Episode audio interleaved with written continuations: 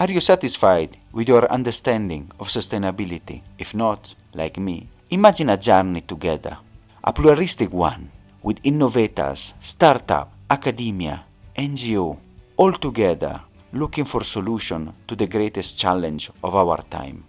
I'm Samuele Tini, and this is the Sustainability Journey. Welcome to another episode. And today we are going to discuss some controversial issues, but also how solution can be brought. And we will discuss about the role of lives, the role of grazing in the fight of climate change. And we are doing it with an expert has been there studying regenerative practices for more than 10 years and is also a successful filmmaker. So I'm pleased to have the professor of practice at Arizona State University, Peter Byck. Uh, Peter, thank you so much for being here with us today. Uh, thank you, Samuel. It's really nice to be here. Karibu Kenya, as we say, we we'd love also to have your wisdom and, and, and apply also your research in this part of the world. But before going to the research and the discussions, what is your sustainability journey, Peter? Well, when I found out about climate change, watching Al Gore's film An Inconvenient Truth in 2006, I decided I need to make a movie about solutions. And so it took me about a year to get that going and then we took three years to make that film, and that came out in 2010. That film's called Carbon Nation. And in the U.S., it's it's such a politically divided subject because it, the well has been poisoned that we worked really hard on our sort of our subtitle. So Carbon Nation's the movie. We thought that was fun and funny, and we wanted people to know we weren't taking ourselves too seriously with a very serious subject. But we also said it's a climate change solutions movie that doesn't even care if you believe in climate change. So we could bring people together that have been polarized or being told they're polarized in the US. And it worked really, really well. We got people who didn't think they'd agree with me, with us, to really look at solutions to climate change that were just practical, good business solutions. So that was my journey in interviewing over 300 people. It was just like a getting a PhD in the subject. It was a phenomenal experience. And then I was on the road for two or three years with the movie. And it was that movie, and it was the fact that we were having conservatives and, and liberals and skeptics and climate concerned folks speaking uh, that brought ASU, Arizona State University, and me together. And so that's when I joined academia was in 2013. I went to film school. I went to Cal Arts, which was started by Disney back in the 60s. I graduated in 86 and then had a whole career in the film business, directing music videos, editing documentaries, making documentaries. And so coming out here to, to Phoenix and Tempe, Arizona was 10 years ago, right about right now. And in the making of Carbon Nation, I thought, okay, if I can only work on one solution next, because we did all sorts of solutions in Carbon Nation land use, energy efficiency, renewable energy, sort of leadership. I was like, what one thing could I work on? And in our research in the movie, and as I was meeting people, the soils just kept coming up as a problem if treated poorly for climate change, and a huge solution if treated well for climate change. And when we made Carbon Nation, I thought eating meat was not the best thing for the planet. We had all sorts of information in there, but we also showed that soils were really important. And so I wanted to make, I was being introduced to the idea of regenerative grazing, you know, Alan Savory's work and people like that. And so I wanted to make a short film about that. And I was introduced to a fellow named Allen Williams, who introduced me to Gabe Brown, who introduced me to Neil Dennis and so in 2013, we made a very short film about those people, and that's called Soil Carbon Cowboys. So that's that's the fulcrum of my life now was that short film. And I got to see what regenerative grazing looks like, smells like, feels like. You feel better on this land. You hear more insects, more life, the different plants that are growing. It's, it's an amazing experience to feel it. And so I then was thinking, well, these folks solving climate change, are they bringing down enough carbon to solve climate change? And they had indicators. Their soils looked better. They were seeing things. They were getting some measurements in their soil, but it really, there's very little science, very little science, except for a paper by Richard Teague. That was it. And so while I was making that film and while I was getting to ASU in just that year, 2013, I was meeting all these scientists, all these scientists who were working on a piece of this story the bug scientists, the microbial scientists, the rangeland scientists, the bird ecologists, the you know all these people. And so at the end of 2013, we got this grant here at ASU, and to bring various scientists around to work on a national issue. That was the grant's broad spectrum. So we brought everybody out in 2014. It was about 12 people. And for the first time in a lot of their lives, they were getting yes ands, yes ands, yes ands around the table. They were really in a place where they were getting support. And for me, I was new to this whole thing. I didn't know scientists, I didn't know science, I didn't know research. I was just seeing a whole group of people agreeing that we need to do research. And so that's what we set out to do. And and so from 2014 to 2018, we designed the research. Uh, I am not a scientist, but I helped lead the team. I helped do the fundraising and keep the team t- pushing forward. And in 2018, we got enough funding to get out in the field. So from 2018 to 2022, we were in the field measuring and filming.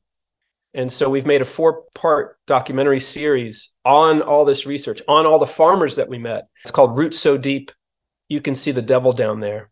I want to also go a bit deeper because some people also in the audience, they might not be uh, aware, you know, on what is regeneration, what is the ad- adaptive multi-paddock, and, and also the work that you are doing on Roots So Deep. So can you go a bit, elaborate a bit more on this part because it's really fascinating the work you are doing what we've discovered from I made 10 short films from Soil Carbon Cowboys to Herd Impact. There's 10 short films on our website, carboncowboys.org.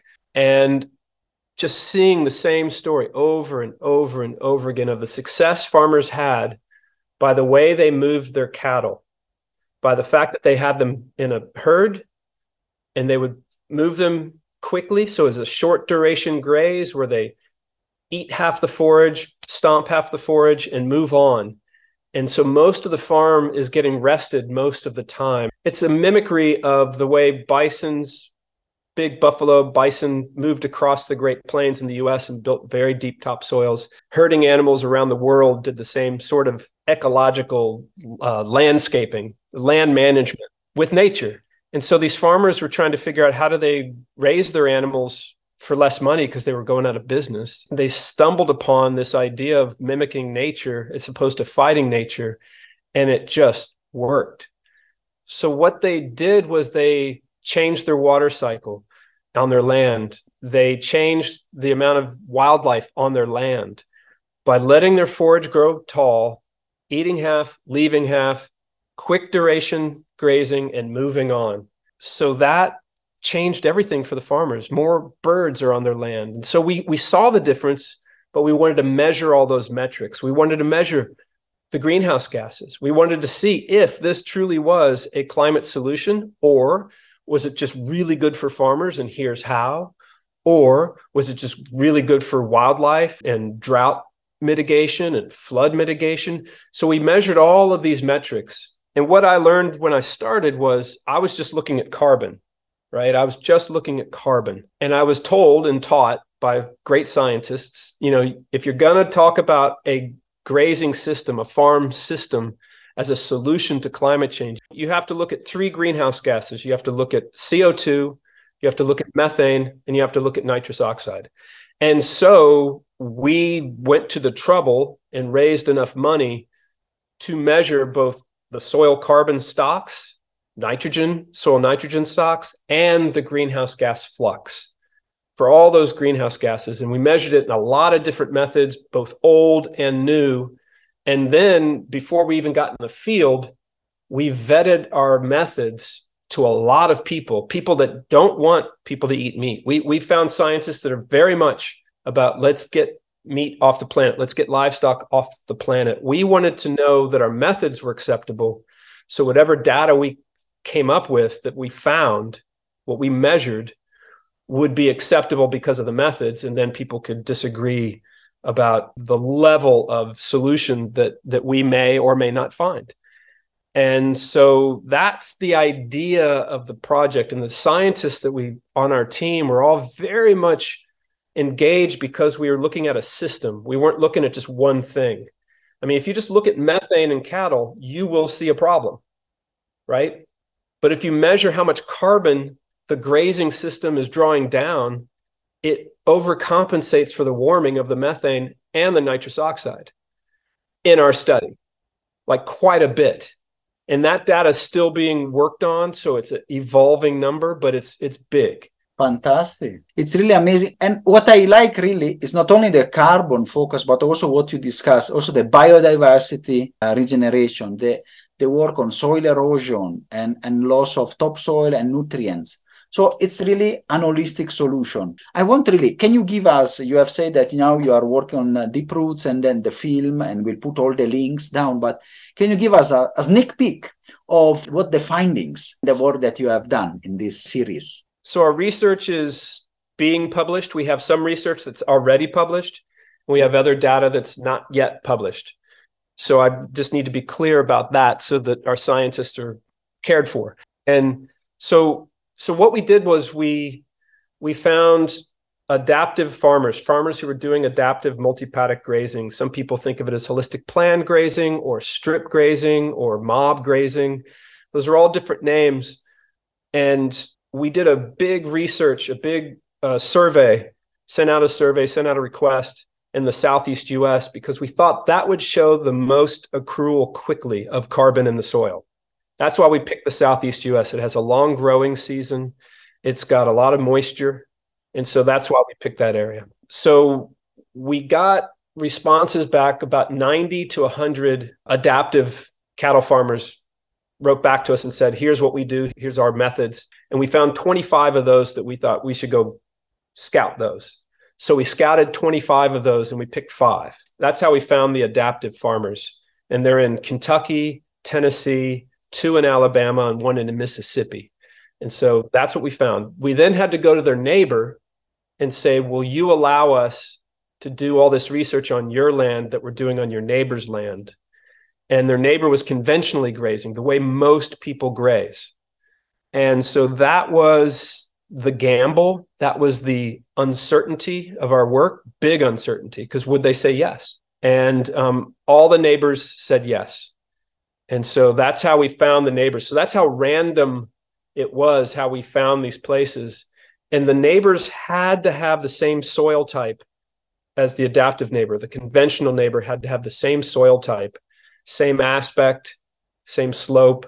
So that was where we tried to get as much as possible apples to apples comparison in a real world setting that gets very messy. As you'll see in our series, real world science is difficult and challenging, and things happen that you don't expect, things happen that you don't like. What really showed up for us was that the conventional farmers were curious about what the adaptive farmers were doing they were just too polite to ask. They were, you know, in a country setting, in a rural setting, uh, folks let everyone have their own business. They don't get in everyone's business. And um, because I was making a film as we were doing the research, I was there with every research team, all the different metrics we were studying the bugs, the greenhouse gases, the water, the soil carbon, the birds. So I was there a lot. I got to meet the farmers on both sides of the fence, all you know, and spend time with them. And so I said, "Hey, do you guys want to talk about this?" They hadn't yet, and they said yes. That was a really cool part of the research was seeing that if people just have a little bit of a nudge to talk about it, you can get a lot done. That was a big surprise and a big benefit for the research.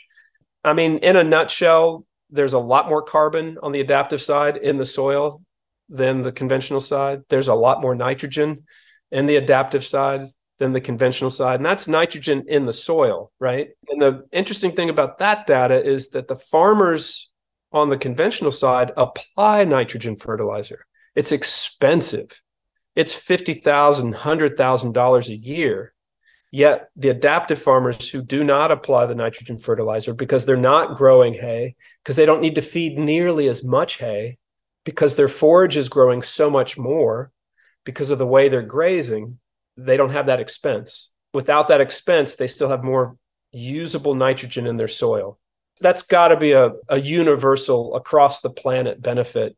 It's going to be higher in wetter areas, it's going to be lower in drier areas, we think Uh, we're we're taking our research up to the northern Great Plains of the U.S. right now, into North and South Dakota, which is a much shorter growing season, a much drier area, and a much cooler area. So we're going to see what the differences are, measuring a lot of the same metrics that we did in the in the Southeast U.S. It's really fascinating, and and I really please, you know, the benefits. What I can really see and my question, and then you can also go deeper in the benefits and the replicability. The work that you are doing, it seems like a win-win solution. It's good for the pocket. It's good for the environment, and you know, you you prevent overutilization or utilization at all of fertilizer. You prevent acidification of oceans. You restore fertility of soils. You work towards, let's say, water and biodiversity.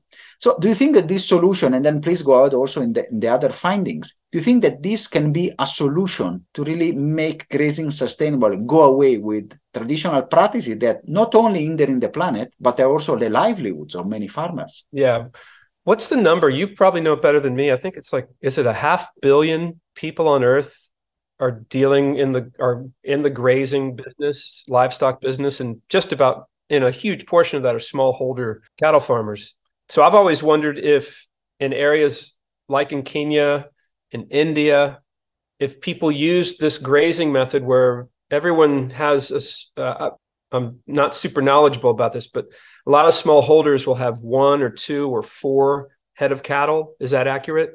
They'll they'll be in an area where everyone's trying to get to the best grazing and it's competitive. And if there was a way to make the grazing lands a commons, bring everyone's herds together, bring everyone's animals together as a herd, and then replicate the same grazing method, the adaptive multi-paddock grazing method, could that benefit everybody in a community where everyone's just in a small hold of of cattle? I don't know the answer to that, but that's something I've wondered about, and and um, I've seen the benefits when people bring all their animals into one herd and treat their land like a commons.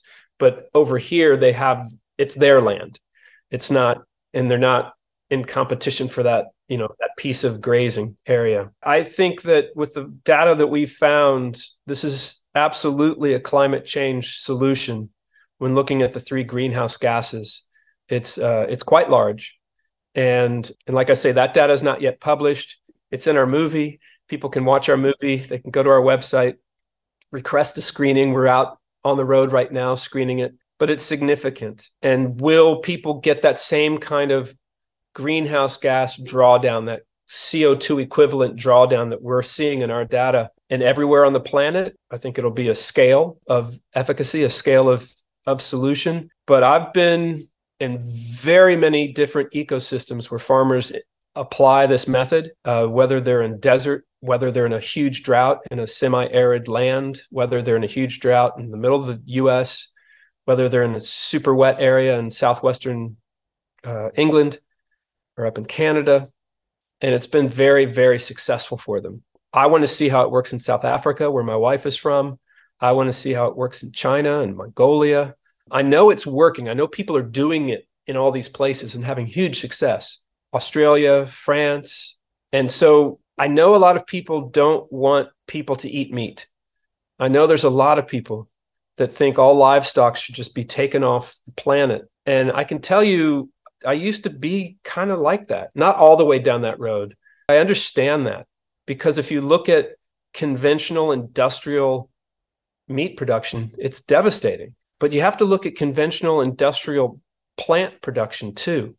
It is devastating. And so when folks are saying they want a plant based diet, they've got to look at how the plants are being produced too. The industrial model is devastating no matter what you're growing. And in my time, my team's research, my experience, I'm seeing that if you treat animals really well in the field, you graze them out and you replicate nature, that nature shows up on the farm and that uh, huge amounts of carbon are drawn down. And it is definitely a solution. And so I think it has to be looked at. You don't want to ignore this. And I know there's a lot of people who've been looking at cattle as a eco villain for a long time. And I agree with what they're looking at. They're looking at a sick system And yeah, that's a sick system. I agree. But we're finding a very healthy system that's jaw dropping. And we're doing the research, we're taking our time, we're being very rigorous, and we're seeing something truly remarkable. And that's what I want to be able to share with folks so they can then make possibly new decisions or adjust their decisions or just know there's a nuance and it's not just black and white. Fantastic, Peter. And when you were talking, seen, especially also in large areas, especially also in, in Africa, and you mentioned South Africa and other, where ranches and rangelands could be a win-win solution for communities, and which sometimes they have issues with drought, they are facing climate change, and can also be a, a for wildlife. But I want to ask this question consumers especially in the us vote and you vote for your buck and how people is there a differentiation in the market with meat that is done with these these uh, regenerative practices that you are studying. How can people you know vote with their everyday meal and support farmers in that are working toward regeneration towards farmers that are still stuck in the business as usual model? Farmers that are still that are grazing conventionally they're certainly the majority. And what i found in my work is a lot of those farmers do not know this is an option they've never been taught this as an option and so this isn't a blame the farmer thing at all like at all I've become very, very much a, a supporter of farmers while I've been work, doing this work. And I'm not a farmer. I was not raised on a farm. So this is a new world for me over this last decade. And I've been just grateful to have this experience. There's just a lot of farmers that when they find out about this, they get it. And so the reason that we did the research was we wanted to find out is this a true climate solution? And the answer is yes. But the reason we made the documentary was that if we did show up with a solution, we'd have a vehicle for making sure the world knew about it. And so that's what we're just revving up right now is that marketing and distribution of this docu series. Um, and so we have a feature on our website at carboncowboys.org is um, just request a screening and we'll set it up and we'll make sure you can screen it. So wherever you are on earth, you have a very international audience. Let's get this thing going. Consumers also are confused right? There's a lot of things out there. So how do you clarify that? Um, there's a new badge that that friends of ours are developing. It's called regenified. Regenified.com is their website. And they have a very rigorous assessment of farmers before a farmer can say that they're grown in a way that re- regenerates the soil and so I like that approach. And so they're working on that. There's other badges that are out there. There's talk about how do you get the government to properly label food so that if it's grown in a country, it's labeled as grown in a country, and you can't grow food from another country and label it that's grown in this country. There's a lot of confusion there too. But the way it was described to me at a food co-op in Albuquerque eight years ago was you know, cheap food isn't cheap if you put it in the same bucket as your healthcare. That kind of education piece is really important. And I think there's a lot of really cool people working on that. Um, Fred Provenza and Stephan van Vliet are looking at the the nutrient profile of grassed finished beef and other animals versus you know feedlot finished beef which is very much prevalent in north america and, and is spreading. They're basically looking at is it healthier? And which one is healthier and how is it healthier? And so they're looking at all those benefits. And so all those things can educate the consumer. There's another film called common ground that's just coming out. I think it's a really good overview of educating folks about regenerative agriculture both history and and some of the practitioners that are doing it really really well and so, films, research, how do you make it easy for a consumer to, to make the right choice? I think we're figuring that out. How do you make it easy for big food companies to want this? Well, the consumers have to know about it to drive it. So it's it's a lot of levers, a lot of levers that need to be pulled, sometimes in a sequence. And so we knew that science was foundational. So that's why we've spent this much time and effort to get research. I really like your approach because now you have evidence data which are rigorous and scientific based, which now can inform your awareness campaign and your giving voice in a way, which also can translate to people and consumer want to go towards that type of meat consumption uh, rather than the traditional one. And, and and my question is really this: you have laid the foundation, but then you have also the filmmaking, and I'm really curious to see how you have mentioned a bit how these filmmaking and documentaries are really also transpassing your and, and really working together and like in conjunction with your academic work.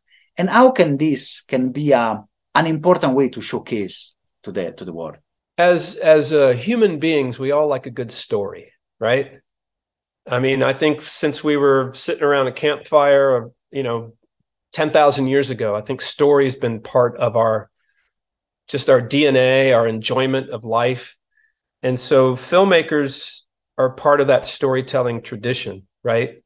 You know phenomenal filmmakers that that you see a good film you feel energized you feel like you want to do something exciting right? And and when i see a bad film i feel deflated.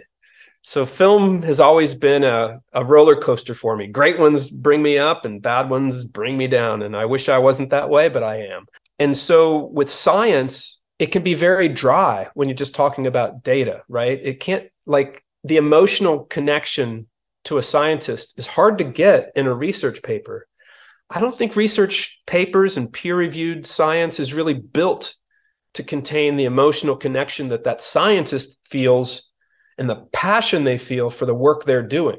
Like the scientists on our team are passionate, caring human beings. And so by showing them on film, we can show their passion and their caring and their sense of humor.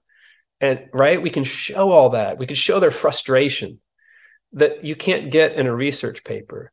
And then meeting the farmers. I mean, one of the best compliments I got on our film was someone said they felt like they'd been invited to these people's homes. They'd been invited to their farm. And it's a very intimate, empathetic experience.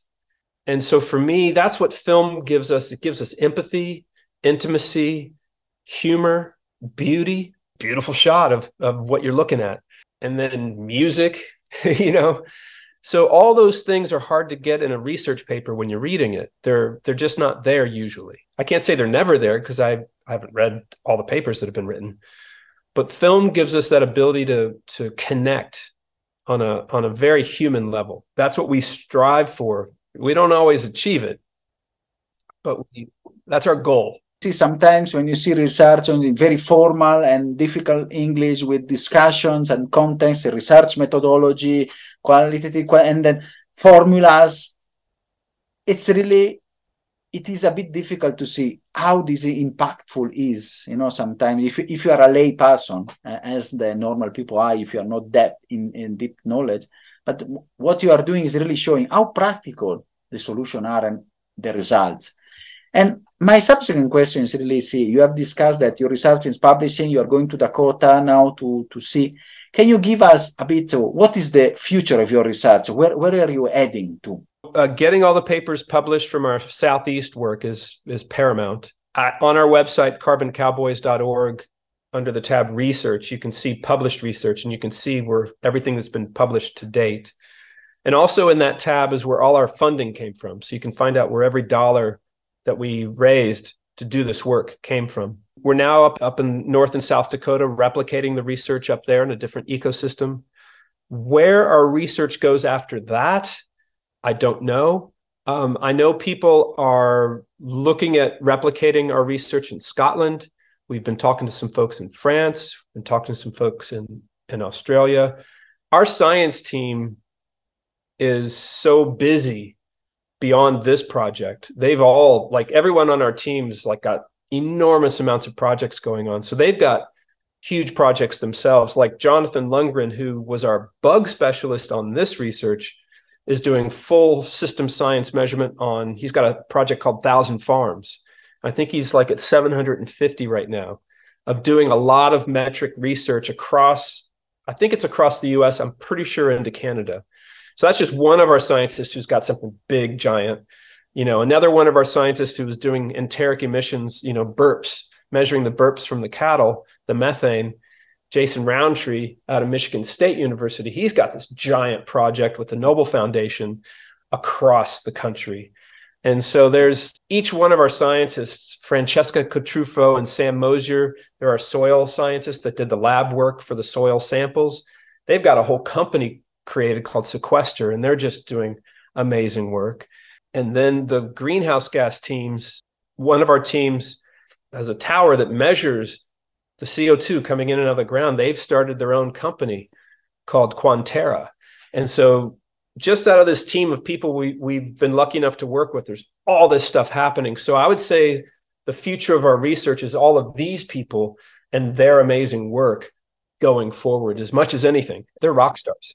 Fantastic. And I'm sure, I mean, I'm looking forward to see the replication maybe this side of the world and to see how it can also be applied. And maybe Roots So Deep can have African chapter and some work in this side of the world. Yeah, and our social scientist, uh, Dr. Jennifer Hodbod, she was at Arizona State with me. Then she went to Michigan State. Now she's at Leeds University. She's doing and has done a lot of work in Kenya.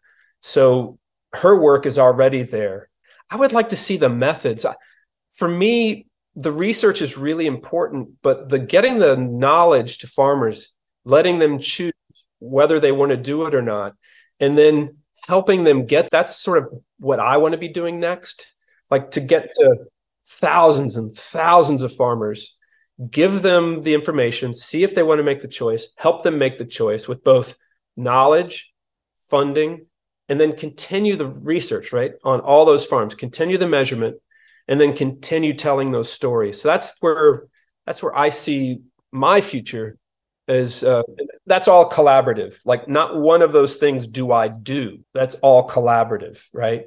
But helping to get it going, that might be where I can play a part, right? To like be a cheerleader and bringing academia and at the grassroots level with with farmers and really also raising awareness. As you say, storytelling has a lot of power and it really can change and, and educate farmers and also educate consumer to make sustainable choices. It's really a fascinating work that you are doing, and it really shows how change makers around the world, maybe often not under the spotlight, but they're trying to bring real solution which can help let us say the win-win solution, which is often over, overused terminology, but those are the solution that we really want to see and to really create this sustainability journey for our human race and also for our planet. And I want to, to ask you the last message that we usually give to our audience. What do you want to give to our audience that is listening to you? Hopefully, I'll be giving your audience along with what I want, which is knowledge that there are solutions to climate change that can be scaled. Um, I need to know that or need to know it's not possible. I need to know. And that's why I've spent a decade on this journey and finding out that indeed, yes, it is a solution, not the, but a solution is is rewarding and daunting because everything's got to change. Food production has to change. Like across the board, across the world. You look at soil erosion across the world, it's it's a big deal. But we know through regenerative grazing and regenerative agriculture, it's not just grazing, that we can rebuild soils. Like that's a doable thing. And so, and just on the wildlife piece, on our research, just this one little last note grassland birds in the United States, their population is depleted over 50%. There's a paper from Cornell from 1970 to 2017 or 18, 51%. Some of those birds have depleted up to 85%. And what we found on our research is on the adaptive side of the fence, just a fence, there's 300% more of those grassland birds, both in diver there's more diversity, but there's more more of them. And it's just showing that if you if you create a situation where nature wants to be, nature will go there. You know, that's based on letting the plants grow to waist high, biodiverse plant forage production, a lot more insects show up, and those birds come to eat and nest. And so to me, seeing a metric like that, seeing that nature's making a decision to be there is well beyond a human decision, a policy, a tax. You know, an educational campaign, a film. I'll trust nature every time. That was one of the data points that we got that was very encouraging to me. This is really a very powerful message and such a message of hope. If we are alive with nature and sometimes we mimic nature, nature will stay with us and also support us in this way. So, Peter, thank you so much for this wonderful episode, full of insights, and it has been really a real pleasure and honor hosting you. Thank you, Samuel. Are you satisfied after this wonderful episode? Let's continue together our sustainability journey.